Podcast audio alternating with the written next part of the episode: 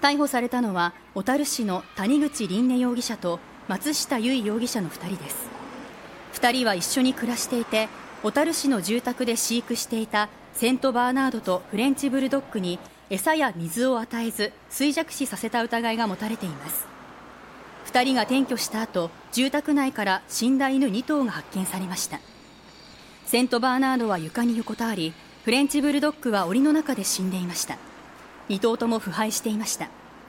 調べに谷口容疑者は虐待していないと容疑を否認。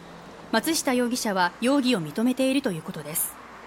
現場の住宅や2人が現在住んでいる家からはおよそ10頭の犬と猫の死骸などが見つかっていて警察は余罪などを調べています。